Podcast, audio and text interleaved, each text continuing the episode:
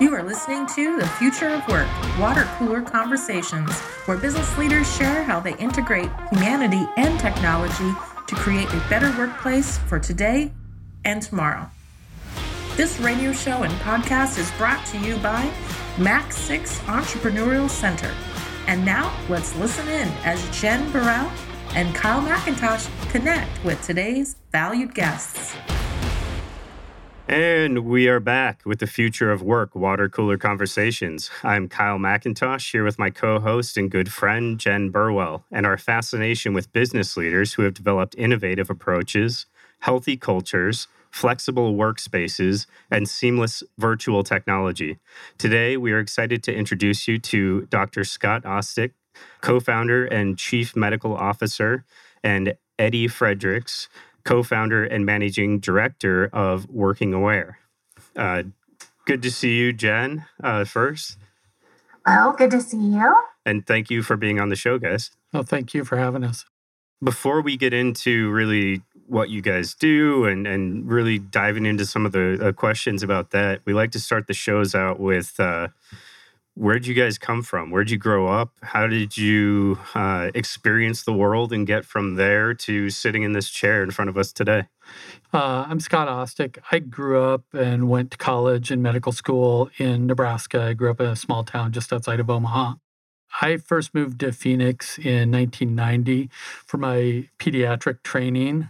And while I was there, and even back in in college and med school and even to high school, I had interest in immunology and infectious diseases and found that even though those were rotations and training electives where I was working harder than uh, on any of the others, it didn't bother me. It was just really fascinating to me. I went uh, off and did some specialty training in pediatric infectious diseases because I wanted to get to a point where I was an expert in some area but not be like a left kidney doctor, where I was only treating three diseases. And so the general approach to infectious diseases was really appealing.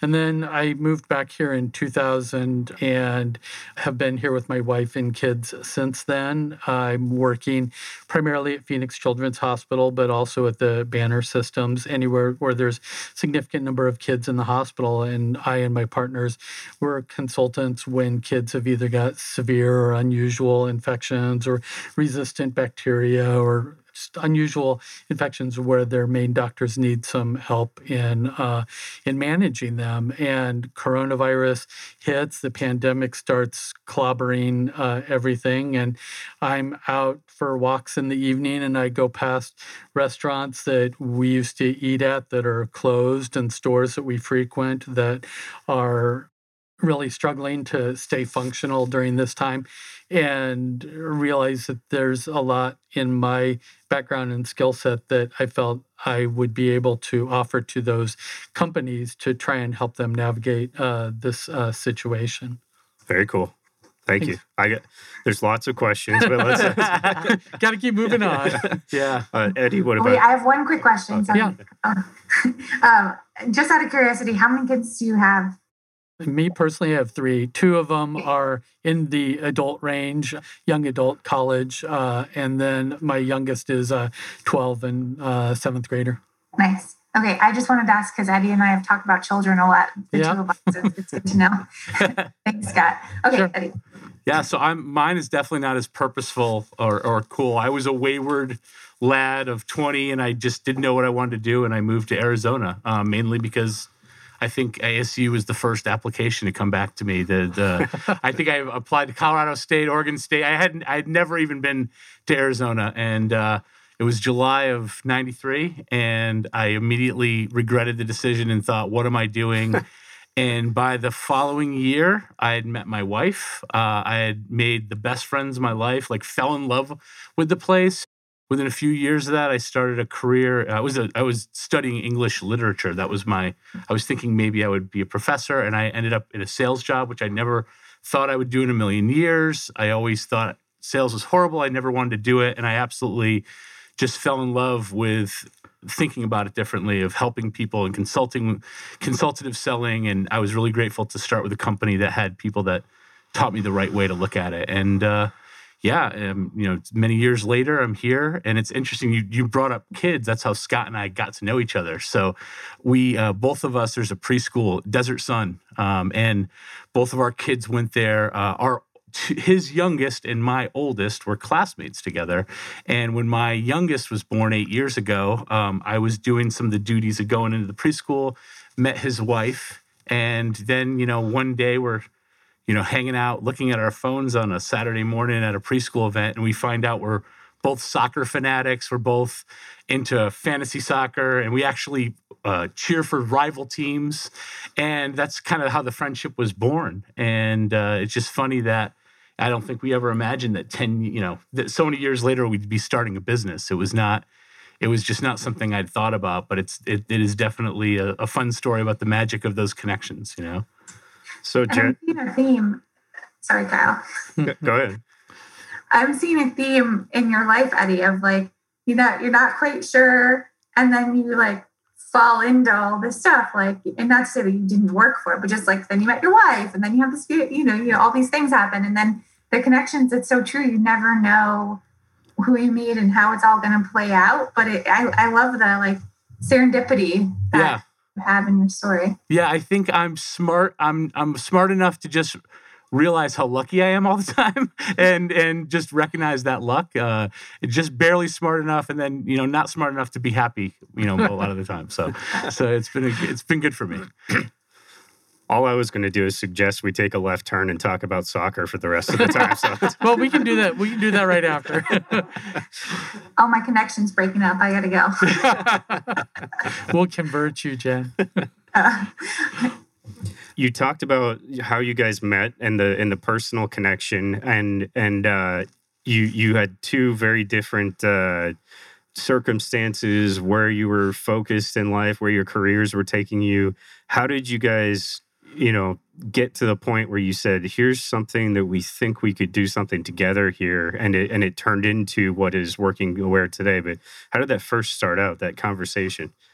Yeah, so um, about a year and a half ago, I started my own business advising uh, company in the dietary supplement health and wellness industry, and uh, really started enjoying working with uh, entrepreneurs, working with companies, and it, it found found a lot of joy there. Scott had been, you know, he'd always been my infectious disease buddy. So I'd call him if I had a rash or if there was something, if there was an issue, I'd call Scott. I knew where that expertise was.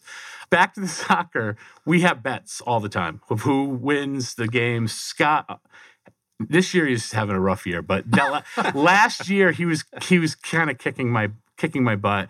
And I think it just started off as a joke of we would we we would bet we don't bet money we bet lunches and we hang out with each other. It's a win win, but you know picking up that tab is the is the cost. And I think it just started with Scott mentioning you know hey we got to get help some restaurants get open so that we can you know get you owe me some lunches you know sort of thing and uh, you owe me some lunches how do we get restaurants open and I think the two of us just started thinking about it. Well, wait a minute, is there something we can do here to help? You know, Scott, obviously, with his background, he understands infectious disease control. And I was like, well, what can we do? I know businesses that I'm talking to right now are actually trying to figure out what to do. They're they're struggling, and uh, you know, can we can we craft something to to do this? And it's it started from there, and uh, it's still you know it, we're still talking about it now and and it's it's been pretty exciting and it's definitely evolved. Um, scott you, you, what, what's your take on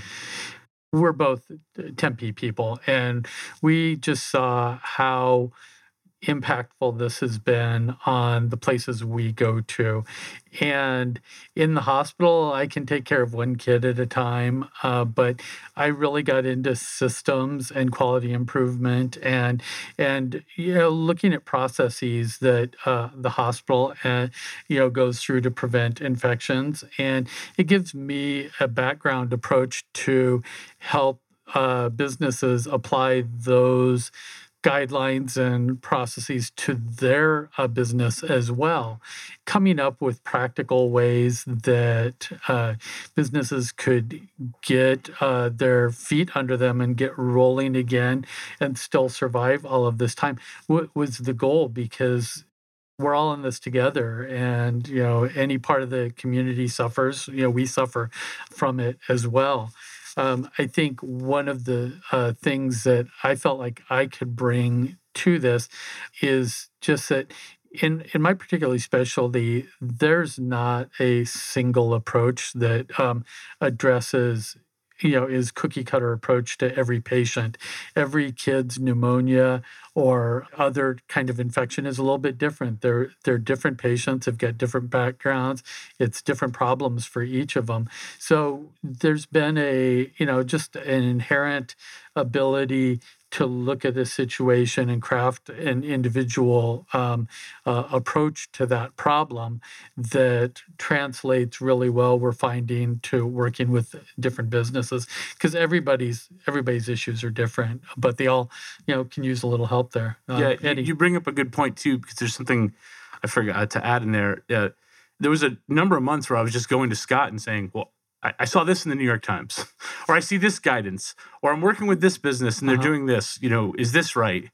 And it was always a yes but or no but, and you know there was guidance there from CDC, OSHA, and uh, Arizona Department of Health Services. Uh, there was all sorts of experts. Some of them were actually conflicting. Some industry experts were recommending things that were not actually good practices. So as we kept going there back and forth, uh, you know, talked to Scott and he said, listen, there's let's focus on what is actually effective, what is the high impact work that we can do. And, and many of these things are valuable, but without a plan, an overall plan for a business, they're less effective or less impactful than they would be. Yeah, they need the the approach really needs to be comprehensive and looking at every aspect of a business place, you know, from front door to back door, from all the people that are that are in there, and it, it takes it takes uh, takes a concerted kind of global approach to looking at the business to come up with a plan that's going to be effective. You can put all your energies into one part, but if you don't even realize another part of it, you know, it might all be for naught. Man, I can speak to that frustration of, especially initially, but even now, conflicting reports and information. There's just so much information out there. I mean, this isn't unique to coronavirus or anything that's happening right now. Uh, uh, I should eat better and work out more is basic information that everybody knows, and yet uh, here I am. So it'd been great to uh, be working with you guys, but it's just it's the entrepreneurial story right you walk around you see a problem i can create value for society in solving this problem and mm-hmm. and here we are today i think one of the interesting conversations with you guys that's uh, shifted in my mind a little bit how to think about this is the problem was exacerbated enough because of coronavirus that we, as Max Six, said, all right, we're going to take action on some things and create some plans and some new ways that we do business around here to mitigate some of the risks. But you guys have spoken to me before about how even in 2017 or 2025, or when we've largely gotten past where we are right now, it's not like any of this goes away. We we still, you know, we could have healthier workspaces, more productivity. Can you speak to that a little bit and kind of what what this might look like if uh, we're not attacking what's right in front of us today? Yeah, yeah absolutely. It's it's a great point. It's one that we get asked uh, all the time as well, which is the okay, is this just a coronavirus thing? We got a vaccine that's coming along. Vaccines are getting rolled out. You know, is everyone just gonna get protected from that? What do you what are you gonna do with your time after that? Right now, definitely the biggest focus for businesses and individuals is uh, is around the coronavirus. Um, and yes, we've got we've got vaccines getting rolled out. Um, Eddie's been uh, helping in that delivery system a little bit. I'm sure you can fill in on some of those issues uh, uh in a bit. But at the same time, um, we're seeing new mutations of the virus that are starting to spread. We've got some preliminary information that some of those vaccines um, are going to uh, offer some good protection against that. We don't know so many things though yet. We don't know what does it just protect against uh, severe infection. How, what's the real real world impact on transmission of infection. Maybe you don't get it as sick and you stay out of the hospital, but if you're still spreading it, that's going to, all of those things are going to have an effect on what the guidances are down the road. So we don't know what the landscape COVID wise is going to be six months from now, a year from now, and we so we're taking steps to help prepare for that possibility that it is still a significant ongoing issue. But it's more than just that. And um, we talked to influenza. Um, influenza has been around forever. It's not showing any signs of going away. And there, you know, there's data um, from uh, a few years ago when we had a particularly bad influenza season. Estimates in terms of impact on companies, businesses in the United States, there's tens of billions of dollars of productivity lost every year due to influenza and respiratory illness absenteeism. There's over 100 million work days lost every year from that. And that's on the macro scale. On the personal scale, you've got, um, we still have 20 to 50,000 deaths from influenza every year. 30 to 50 million people a year get infected with influenza. Now, what's really interesting and drives home a point that this the things that we focus on for businesses have broader impact than just coronavirus is that I just saw the other week that the incidence, the number of cases of influenza reported in the state of Arizona is down like 95% from recent years. Wow. That's just real solid reinforcement that the things that we do uh, focused on COVID have impact on other things that were here five years ago are going to be here five years from now. And it's all about the employees and, and such. Yeah, and, and that gets to into the if I take a step back and just say the intentions of why we did this in the first place, um, there were times where Scott and I wanted to push a little bit faster on launching the business, but it was really important that we do this right. And and we saw, you know, people were struggling, we were helping them, but we didn't want to jump too quickly um, without making sure that we were really providing a value. And this was a value that was going to be there in the future. And as we started talking to more and more people, I mean, we were working with manufacturers, restaurants, people that, you know, some of us are really lucky we can zoom it in. I've been working from my house. I'm really, you know, privileged that I have a lifestyle and the ability that I can work from home. But people that work in manufacturing, people that work in restaurants, they, they can't do that. And and we rely on them and we rely on what they do to to make it all work for us. And so when we looked at how we could help and and having it be valuable and seeing to ourselves and hearing from the, the clients well, you know, we had really bad flu year last year in 2019 or 2017, 2018 hit us hard. And we looked at the data, this was a good model in 2017. Um, it certainly gives us a little bit, I think it's an easier marketing strategy now in 2021 than it was. Um, uh, but we think that even when things are getting back to normal, and really, we also wanted to have a business that we were cheering for things to get back to normal. You know, we're fans. We're not, we're fans of businesses being open. We are fans of businesses operating safer. And so all those things had to align in our minds just to be happy and fulfilled with the work we're doing. Um, back to the data Scott's talking about, it's tough because there's, you know, we we looked at a lot of different statistics and we wanted to have we'd love to have more real solid information. And even recently, the New York Times posted an article talking about percentage of deaths extra per year, and they, they actually took all deaths um, total. And they saw when you look at that, it's it's interesting because the death rate in the last year was higher for all causes because there's an impact when hospitals are are full and beds are full. But if, if you even look back 2017, 2018, I think there was a 10% increase in mortality, all causes, in a bad flu year. Mm-hmm. And they had talked, uh, you know, health professionals had been talking about that being one of the worst flu years from 2003. We don't think that's going away, that we think there's going to be a new normal. And what we're trying to do is help get a normal where businesses are open, businesses are safer, but they're just using the science and they're using, you know, the right science. Much easier when you do the right things. And when you think about like the psychology of it, like we've been conditioned for the last year to social distance, to wear masks, to wash our hands, which are all great things. But like that transition might not go away. Like who knows when it's going to go away. But if you think about like if you're around someone and they sneeze, what's your reaction? Your reaction is like, oh gosh, get away. Like what's happening? And so that's not going to go away from people.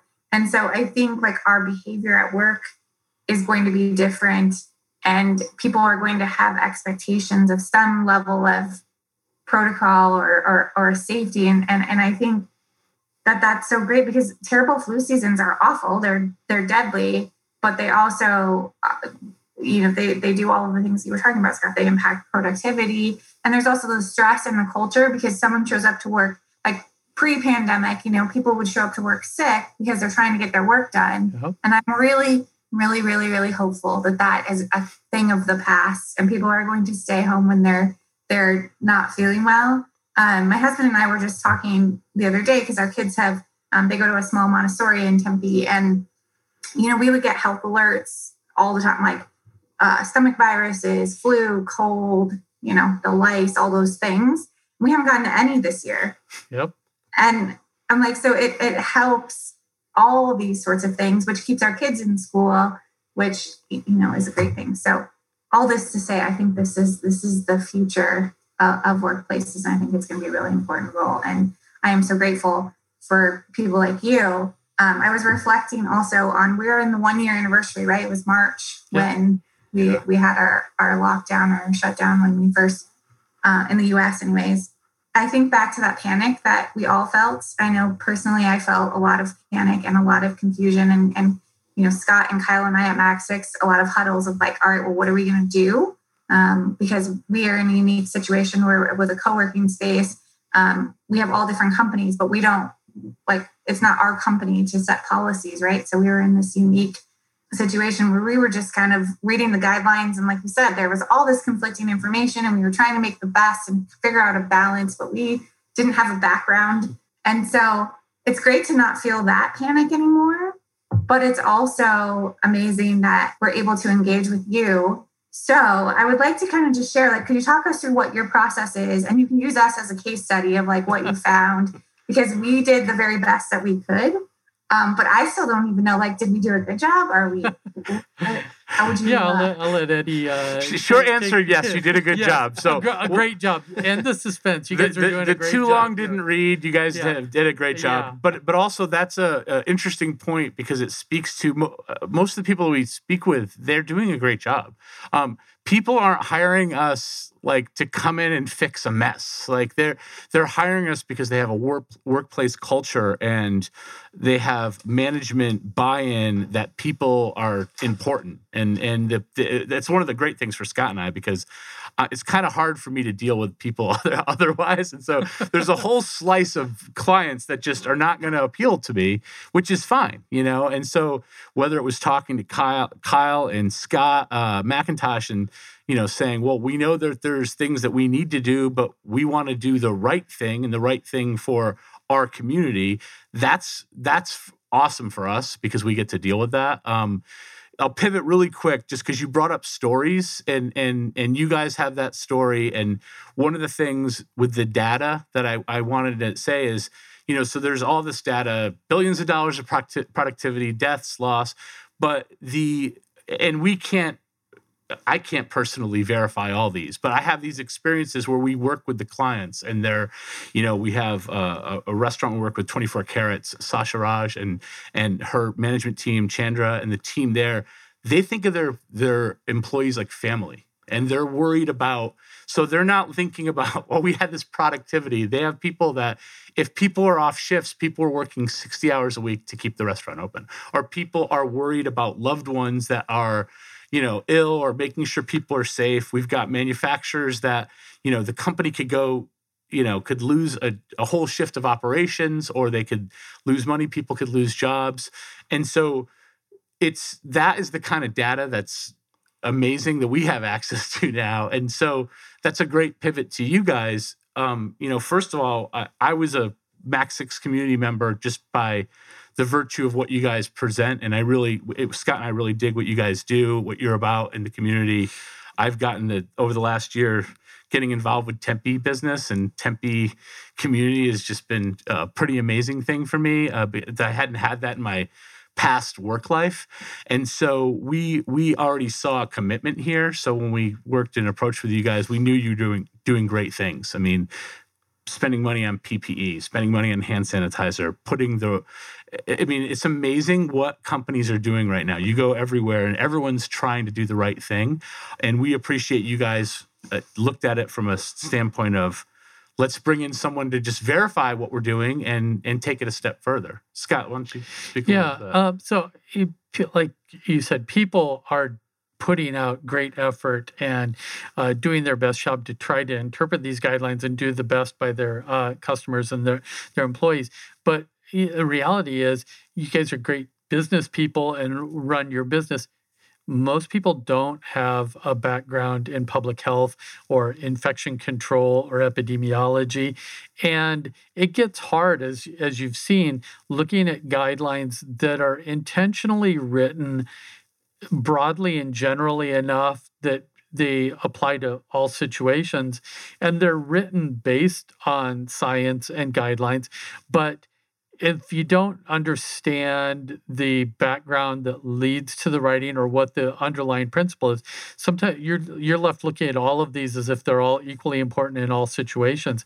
And sometimes people just need a, a, little guidance of okay how does this apply to my specific business and what's the best impact here in this setting and that's where you know my uh, infection control experience comes in as helpful. I you know, spent almost 20 years uh, working in the infection control department at Phoenix Children's Hospital, and and constantly you end up with a situation that here it is. How do we make this better? How do we make the best of this situation to decrease the the risk for transmission in, in that setting? And this isn't any and these businesses they're not any different from that. You have a you have uh, people and a place and processes and you have to look at what's the underlying transmission and the infection transmission issues behind that and you come up with with, with a plan so what we do when we come into a business that we're partnering with is we start at the front door.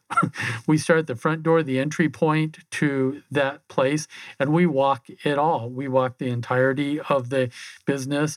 We go to a place like, okay, who works over here? What is this? What what what are the interactions here?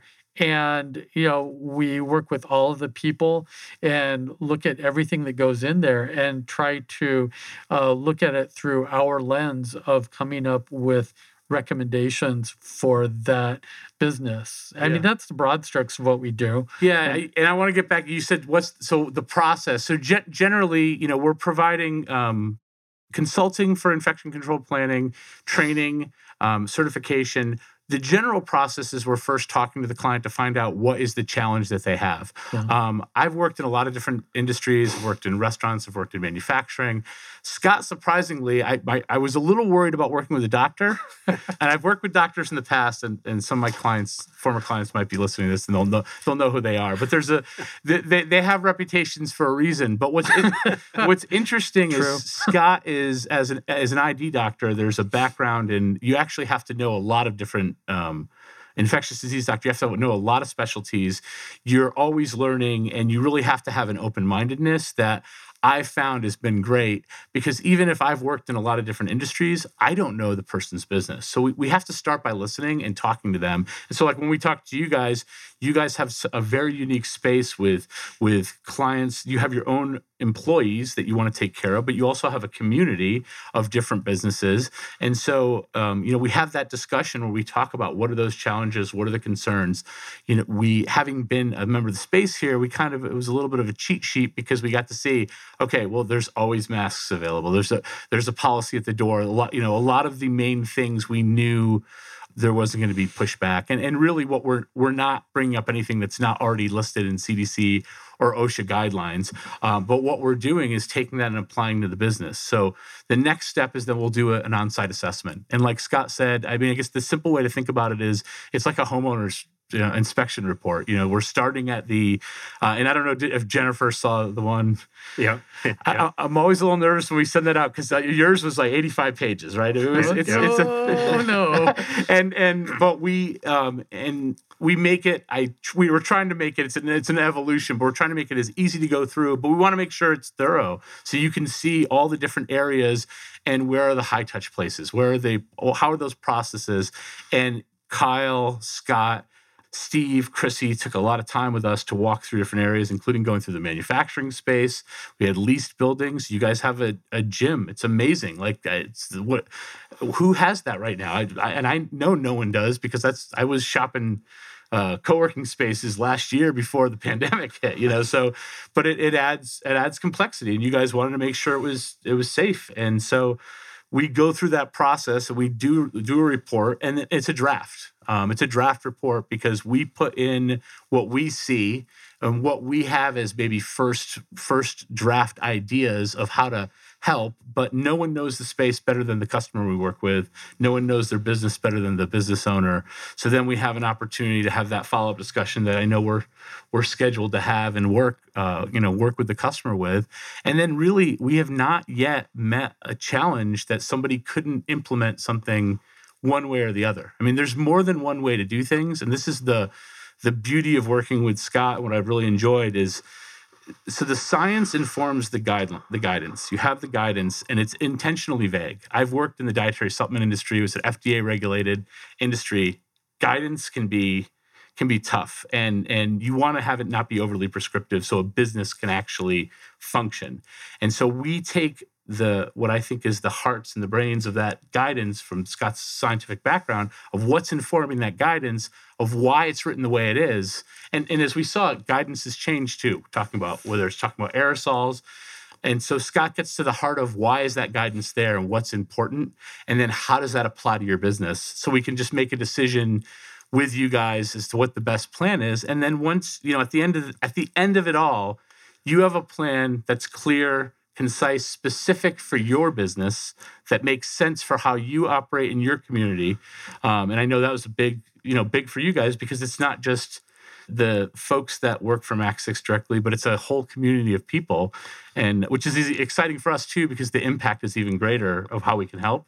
I hope that gets to it gets to that. It absolutely does, and it's it's uh, we are so lucky's not the right word. We're so grateful to have the opportunity to work with as many people as we do every day. But it's a big responsibility mm-hmm. to mm-hmm. whether that's uh, hey, we have to have safety be a number one priority over at the warehouse in particular with moving parts and machinery and uh, even i mean even here with the gym like you said or the meditation room give people the opportunity to incorporate wellness into their routine as easily as possible mm-hmm. it's just it's striking me now and i had i hadn't thought of it before but because we had let's talk to these guys because i think they can help us with the problem that's right in front of us but what you guys sell, the product offering, is everything you're talking about the 80 page report and going through that and helping us to shift our practices and our procedures and our processes so that we can do some of that risk mitigation. But it really, what is it at the end of the day? Yes, that will keep people safer. And what's the feeling like when somebody walks into our space that they feel like, okay, I have all of the known risks in front of me now if I decide to leave my home. I can feel like I can just show up and do what I love and do my job. And these, I'm fascinated by these cross practices where someone learns something in one thing and uses it in another form. And we're combining uh, business and, and science and the uh, medical side of what's going on with really, it's helping us to go through all of our systems and our processes of this is going to keep people safer. This is going to mitigate some of the risks. But why are we doing things like this in the first place? Why are we doing uh, how people enter one of our co working spaces up here? Let's rethink that as we're going through all of this and think about is there a more efficient, effective, better way, better experience for people, whether or not there's a global pandemic going on? And just things like, uh, the Medici effect. I mean, there's a great book, in, really interesting study of how people use these how does a uh, team of surgeons learn from a F1 pit crew uh, about total efficiencies of having a team moving around each other? This, this, stuff is so fascinating that I hadn't really thought about it until just now. But there's so much more to what you guys do than just the product of offering uh, risk mitigation. I mean, you're giving us our, you're giving us our, our ability to have our lives back. That's awesome to hear. I, I, think you know, for us too, I love the idea of bringing in these specialties that were, you know, you don't have. It's not a business practice. I mean, none of the companies I've ever worked with has had a infection control uh, physician in, on staff. So I love that you can bring that in. But what you get to too, I'm seeing so many commonalities, and maybe this is the serendipity we talked about earlier, Jen, and just working with the Tempe Chamber and working with you guys. And there's so many people, and I've seen this whole zeitgeist and um, especially in this local community of just good business and the power of people and how important they are and it's fun for us because we get to be a part of that in a small way and, and get and and I'm learning a whole language. There's a whole language uh, in that, whether it's learning about Simon Sinek from you know uh, Brian Stinson at Peak Culture, or we're talking to you yeah. and learning about uh, different things, Jen, at the seminars that you've done at Max Six. It's it's awesome how we're fitting in there. You know. Yeah, and it's really been. I mean, Eddie's lived his life in business and consulting and working with companies. I'm a simple caveman doctor. I live in, I live in the hospital. I see patient. I treat patient. I go home this has been a whole new world for me that's you know been an amazing uh, journey already and i feel like we're just getting started on this. But seeing behind the scenes of how companies work what their key processes are learning you know all the things that go into starting up a business and, and getting uh, out there especially you know a field there's no one's playbook that we're able to pick up and copy and just start here. So that that's been you know just uh, mind expanding as well. It's been it's been amazing. I, I said this last week, and I'll say it again: that business or anything is just people. It's that's what uh, that's what we do. What are, what are we in business to do? It's people. It's uh, being a a good leader for the people that are on your internal teams, that you can serve the people that you serve better every single day.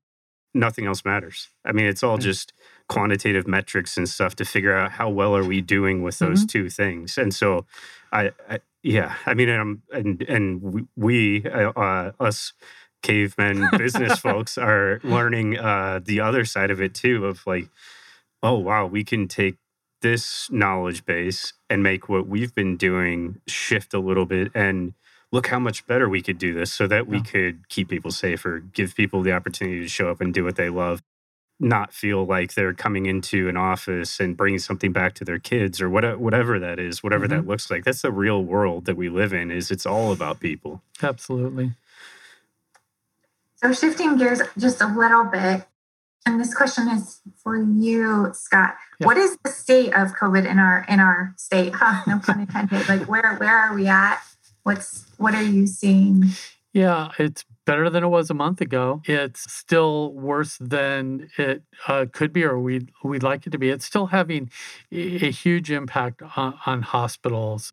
The hospitals are still very busy on the adult side from a point it shifted from a point of almost on the verge of breaking their capacities at the peak of this uh, you know around uh, christmas and into january to where yeah the volumes have significantly fallen off from that for multitude of reasons but there's still a lot of it out there.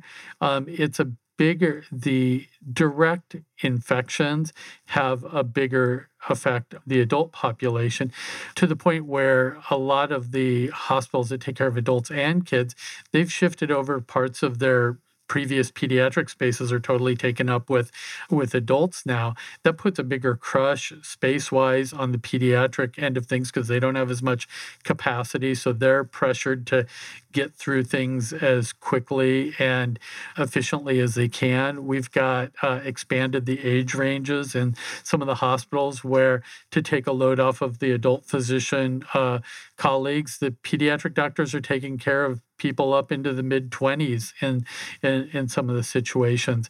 So it's still really busy. And then in pediatrics in particular, there's this issue of uh, MIS-C. It's a syndrome that some kids are having after an infection. It's it's true that, that children are not, as a rule, as affected by the acute infection as adults, although I've seen plenty of children that are very severely affected by the acute infection. But some children have the syndrome about a month later where they have this a kind of a immune response on overdrive where it's causing a lot of inflammation throughout the whole body and the normal response to the infection is enough that causes symptoms that puts kids very ill into the hospital. And that's um, that's a uh, steady stream of kids that it's kind of the echo aftermath of the peak of christmas january time. We're seeing all of these children now who we're evaluating for this aftermath of COVID infection. And that takes up a lot of our time. We see new patients of that realm every day. Something I've been curious about is COVID unique where it it's, it seemingly hasn't affected children as much as an adult population is that unique where the flu would have would sort of bypass a lot of that the same way or is it other than when you get these really severe cases? Yeah, I think um, one of the issues that kind of spares kids a little more than elderly and other issues is a, a lifetime accumulation of underlying risk factors uh, obesity chronic lung disease diabetes those are all things that if you have them they put you at higher risk for having a, a bad outcome if you get covid infection and we have kids who have chronic lung and heart disease conditions. Those are a majority of the ones that end up in the hospital are, are, the kids that have these other underlying risk factors. But those risk factors and age, um, you know, old age and uh, a weakening of some of the immune response as as people age, those probably uh, address the largest amount of why the impact is so much bigger in the adult population. No doubt we see some otherwise totally healthy uh, adults get severe disease as well and in children as well. But for most infections, there's there's some range of, you know, kids get it worse or adults get it worse. So it's not totally unique in that part, but I think it's largely the underlying risk factors. One thing to add on that too that Scott's educated me on that I've learned is is I think we some of us that aren't scientists, aren't doctors, we we're like, you don't know all this right now. Like, there's, I, I know I would ask Scott questions all the time, and I was bothering him, and and he and I think there's we all have to learn that uh, this is a part of what science is. Science is learning. I mean, it's still even though it's felt like an eternity that we've had to deal with this that, but it's really this we're still learning there's still variants um, we're still learning how the uh, efficacy of these vaccines scott had mentioned i've been i've been involved and was fortunate enough to get uh, spend some hours doing uh, help with the rollout the logistics of loan of having a vaccine that has to be you know defrosted or thawed and then have separate doses. I mean, there's so many people working really hard, and if this was something you could just put in a refrigerator or a closet and roll out, it would be a lot easier. Mm. Um, and so there's some unique unique logistics of that. There's new variants, there's new vaccines. So I mean, we're in for it's going to be a ride this year. Um, you know, and yeah, I don't know if yeah, well, yeah. There's a someone asked me one time, was like, oh, how come we just don't have like flu, you know, vaccine clinics everywhere. Why why is this taking so long to to roll this out? And I just asked, I said, when was the last time this country ever tried to immunize the entire population at the same time against against something with a vaccine that is new and has you know this is it's all uncharted territory. I have families asking me, "What's the long-term prognosis of this for my child?" And I say, um, we haven't been taking care of this disease for even a year yet. I can we we're learning how people are doing a year after the infection right now, but there's just so much we're still learning, and it's you know it's still a big effect uh, on the hospitals. One interesting thing that's come out of this, there's all kinds of interesting things from a 10,000 foot view. If I was mm-hmm. just an alien looking in, all of this is fascinating, yeah. right? I was trying to explain to my five year old son what science was the other day. And here, plug your ears for part of this. But uh, I said, it's all just math and word problems and experiments, and everything else is magic. but I think that's that's part of this is that nobody knows. Uh, I mean, so much of what our experience is. Nobody knows everything, and yeah. we're all we're always learning. And this is just one of those things that it's hard to be comfortable with the position we're in right now, which is the answer is we just don't know. Yeah, it's a it's a it's a key thing science is asking questions and it's expanding knowledge based on asking educated questions about situations that that you see and all the disciplines of science uh, they're um, they are asking questions to better understand situations. There's a misunderstanding, I think, that scientists know everything about a given problem and they don't know everything. They know what they know, they know what they don't know, and they ask questions to move on to the next thing. And sometimes the and this goes to where there have been changes in guidances. There's an initial um, recommendation based on a best understanding at that time. And then questions get asked, understandings advance, knowledge advances, and you realize, okay, that wasn't quite the way we had it. And there's an alteration to a, a recommendation. Maybe there's more of an emphasis on ventilation and handling because there's more airborne transmission than was initially thought it was never thought that there was none. It was, it's a shift in rel, in degrees. So recommendations can change over time. And the problem when people don't understand how that scientific process evolves is then they say the scientists they didn't know anything.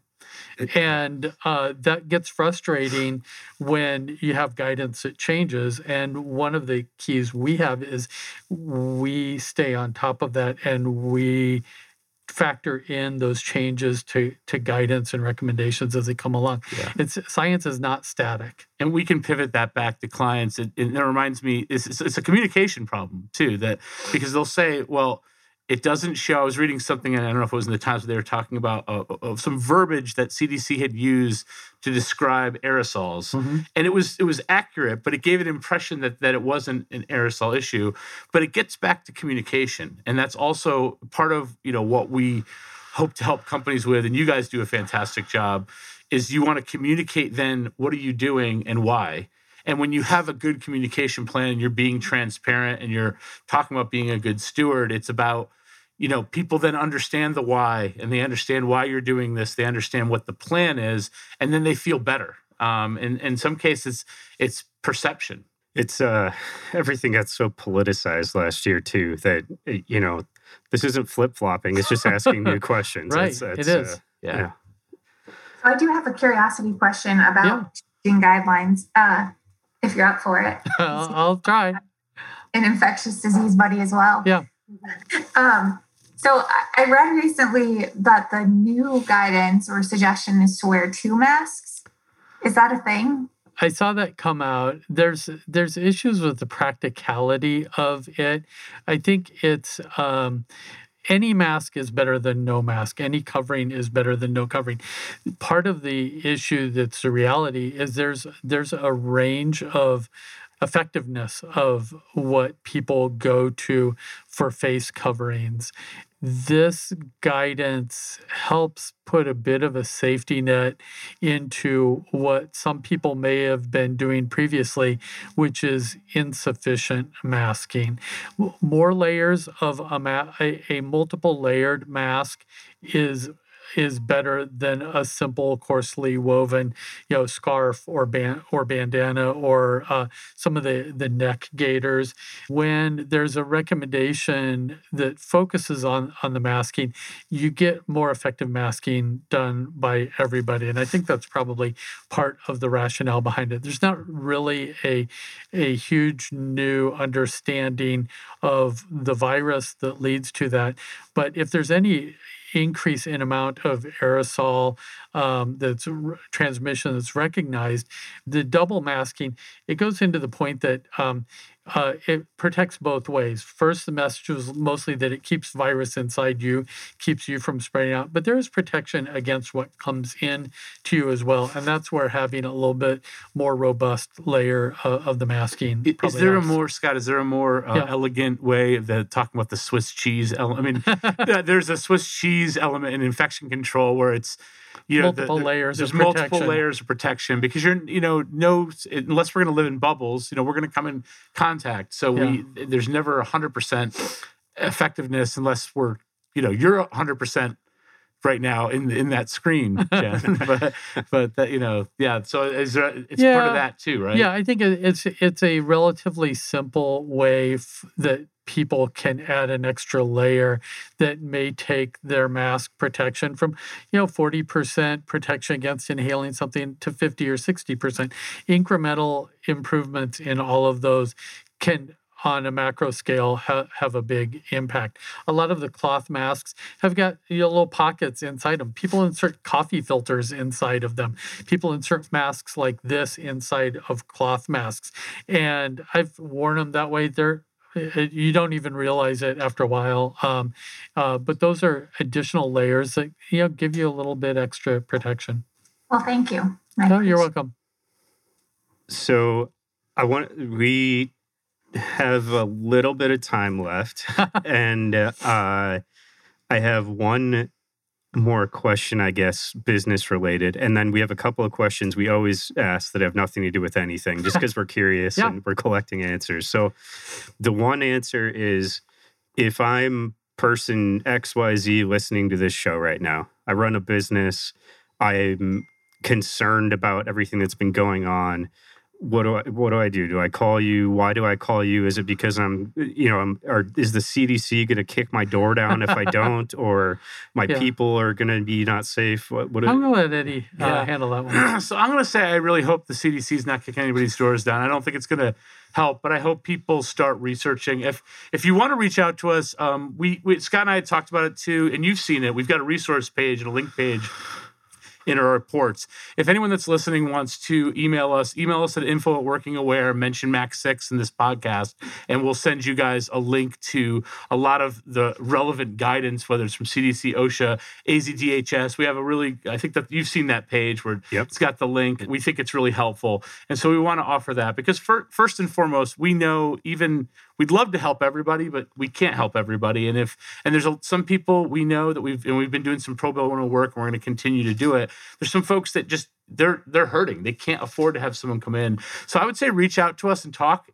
We don't charge you to talk to us, and you can go to our website and book a free consult with me. Um, if you want some free information, we'll send you some free information too. We're going to be putting together some webinars. We did one with City of Mesa Cares um, program uh, where we give some more information about how the guidance uh, is informed by the science. And I'll probably reach out to you, uh, Kyle, about you know, and Jennifer on advice on that because you guys are do such a good job of communicating out and educating people. So we have some plans there, but reach out to us directly. You can go to our website, workingaware.com, and uh, you know we'd love to we'd love to hear from you and and see how we can help you.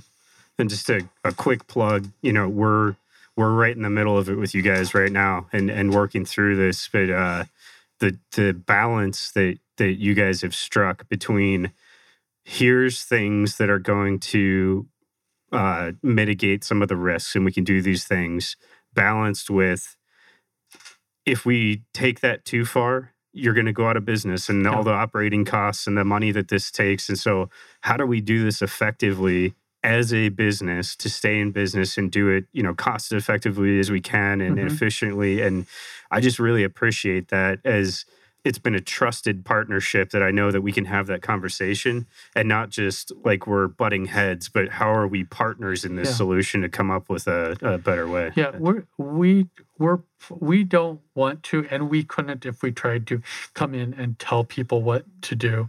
We we've got to partner with with businesses that really want to improve their their uh, situations. Okay, so you ready for the first completely random question? Go. All right. For each of you, what is your favorite book of all time? Oh God. Well, I'll go first. Uh, I guess uh, business book. Uh, you know, I, a business book. I love the book that's kind of been my thing in the last ten years has been Thinking Fast and Slow. Daniel, I think it's Kahneman. Um, the person uh, that got me into that book actually sent me one called Hare Brain Tortoise Mind, which is very similar to it's it's the it's it's it's it's a little bit different, but it's talking about um, Kahneman is a is a psychologist and economist, and he it's another example, I think, of the maybe the Medici effect of taking those different um, backgrounds or expertise and and applying them differently but that book has really helped me with decision making and and looking at my own mental biases and then how I think and and and and, and it's been great so that's been probably my favorite one Great. Thank you. I've not read a lot of business books in my any- medical any career. book is fine. um, but you know, one of them that I really struck me at the time, and um, he, I'd probably go to is uh, Jared Diamond's uh, "Guns, Germs, and Steel." It's a really high level multidisciplinary look at history of mankind and really how the impact of climate and geography and infectious diseases have really led to the rise and fall of civilizations across the world and why one part of the world is where everything developed and took off and spread to other parts. It's a history book that's not just dates times places and people but looking at the you know the systems that that uh, go into that. Um, this Thank- really struck me when i was reading it I asked, uh, we're going to ask this question too many times at some point. I'm going to have to live at the library. So interested. Uh, Jen, what about you? Go ahead with your question. Those are awesome recommendations. So my question, which is funny asking you guys, but is what's one lesson that you've learned through last year or through the pandemic that you plan to carry with you forever or for a long period of time? It could be a personal lesson, professional lesson. I yeah, I think it it seems a little uh, obvious, or it's everyone's lesson, but the the flexibility uh, that um, and the resiliency of humans to adapt to situations is shouldn't be new. We've seen it before. Just the scale that we see it on here. And it's you know it's easy to get doom and gloom about everything but it's also energizing to see what people are capable of coming up with as solutions uh, to these processes. And we're still ticking along and you know so that's um, that's always refreshing. Yeah, so so for me, this year was so much fun just learning about this whole community here in Tempe and Max Six, and whether it was local first or um, I'd been in business uh, and working. I worked at a business for a really long time, and but we were it was national in scope, and and I and I still have great relationships with those folks, but I hadn't had this local community, and it was a it is a company that had grown and gotten pretty corporate and pretty big and i came back to sort of my entrepreneurial roots this last year and it was just really eye-opener because it just really felt like home and i've met some amazing people and just it's it's been great so i mean there's i think trying to find those silver linings right uh, has been super critical for all of us Yeah. so It's been amazing to see this show up in my life at different points, but we are adaptable creatures and community will be there from day one and day Right. whenever. And that's that's what's really important. I mean, it's we'll we'll figure that's what we do. We figure our way through it and you know it's gonna change and shift all around us and it's gonna feel uncomfortable sometimes. But hey, we're gonna end up on the other side of it having learned something and look back and say like that wasn't that much different from anything else I've gone through in my life and it's it's uh it it's been really interesting. Say the website one more time as we close this show out here. absolutely and just just how it sounds workingaware.com and you can email me either directly eddie eddie at workingaware.com or info at workingaware.com and we have some free information we definitely want to give listeners so Perfect. Thank you, Dr. Scott Ostdiek and Eddie Fredericks, for being on the show today. And we are off to continue building better communities where people and businesses thrive. Thank you for listening to the Future of Work Water Cooler Conversations with your hosts, Jen Burwell and Kyle McIntosh. Each episode shines the spotlight on business leaders who are defining what a healthy and productive workplace looks like in Arizona and beyond. To be part of the conversation, schedule a visit of the Max 6 Entrepreneurial Center in Tempe, Arizona, and connect with us at max6.com. Remember to like and subscribe to the Future of Work Water Cooler Conversations on Apple Podcast.